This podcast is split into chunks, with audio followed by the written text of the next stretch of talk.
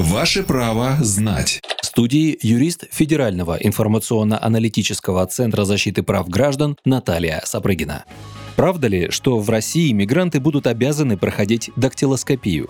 Да, начиная с 29 декабря 2021 года все иностранные граждане, находящиеся в Российской Федерации более 90 дней, будут обязаны проходить дактилоскопию. Соответствующий закон президент России Владимир Путин подписал 1 июля. Документ обязывает проходить дактилоскопию, фотографирование и медицинское обследование. Согласно закону, иностранцы, приезжающие в Россию работать, обязаны пройти медосвидетельствование за 30 дней. Федеральным законом также предусмотрено осуществление контроля за соблюдением требований к экзамену по русскому языку и истории России. Кроме того, планируется введение специального документа для иностранцев с электронным носителем информации, который поможет обеспечить стопроцентную идентификацию мигрантов. Правовую справку дала юрист Федерального информационно-аналитического центра защиты прав граждан Наталья Сапрыгина.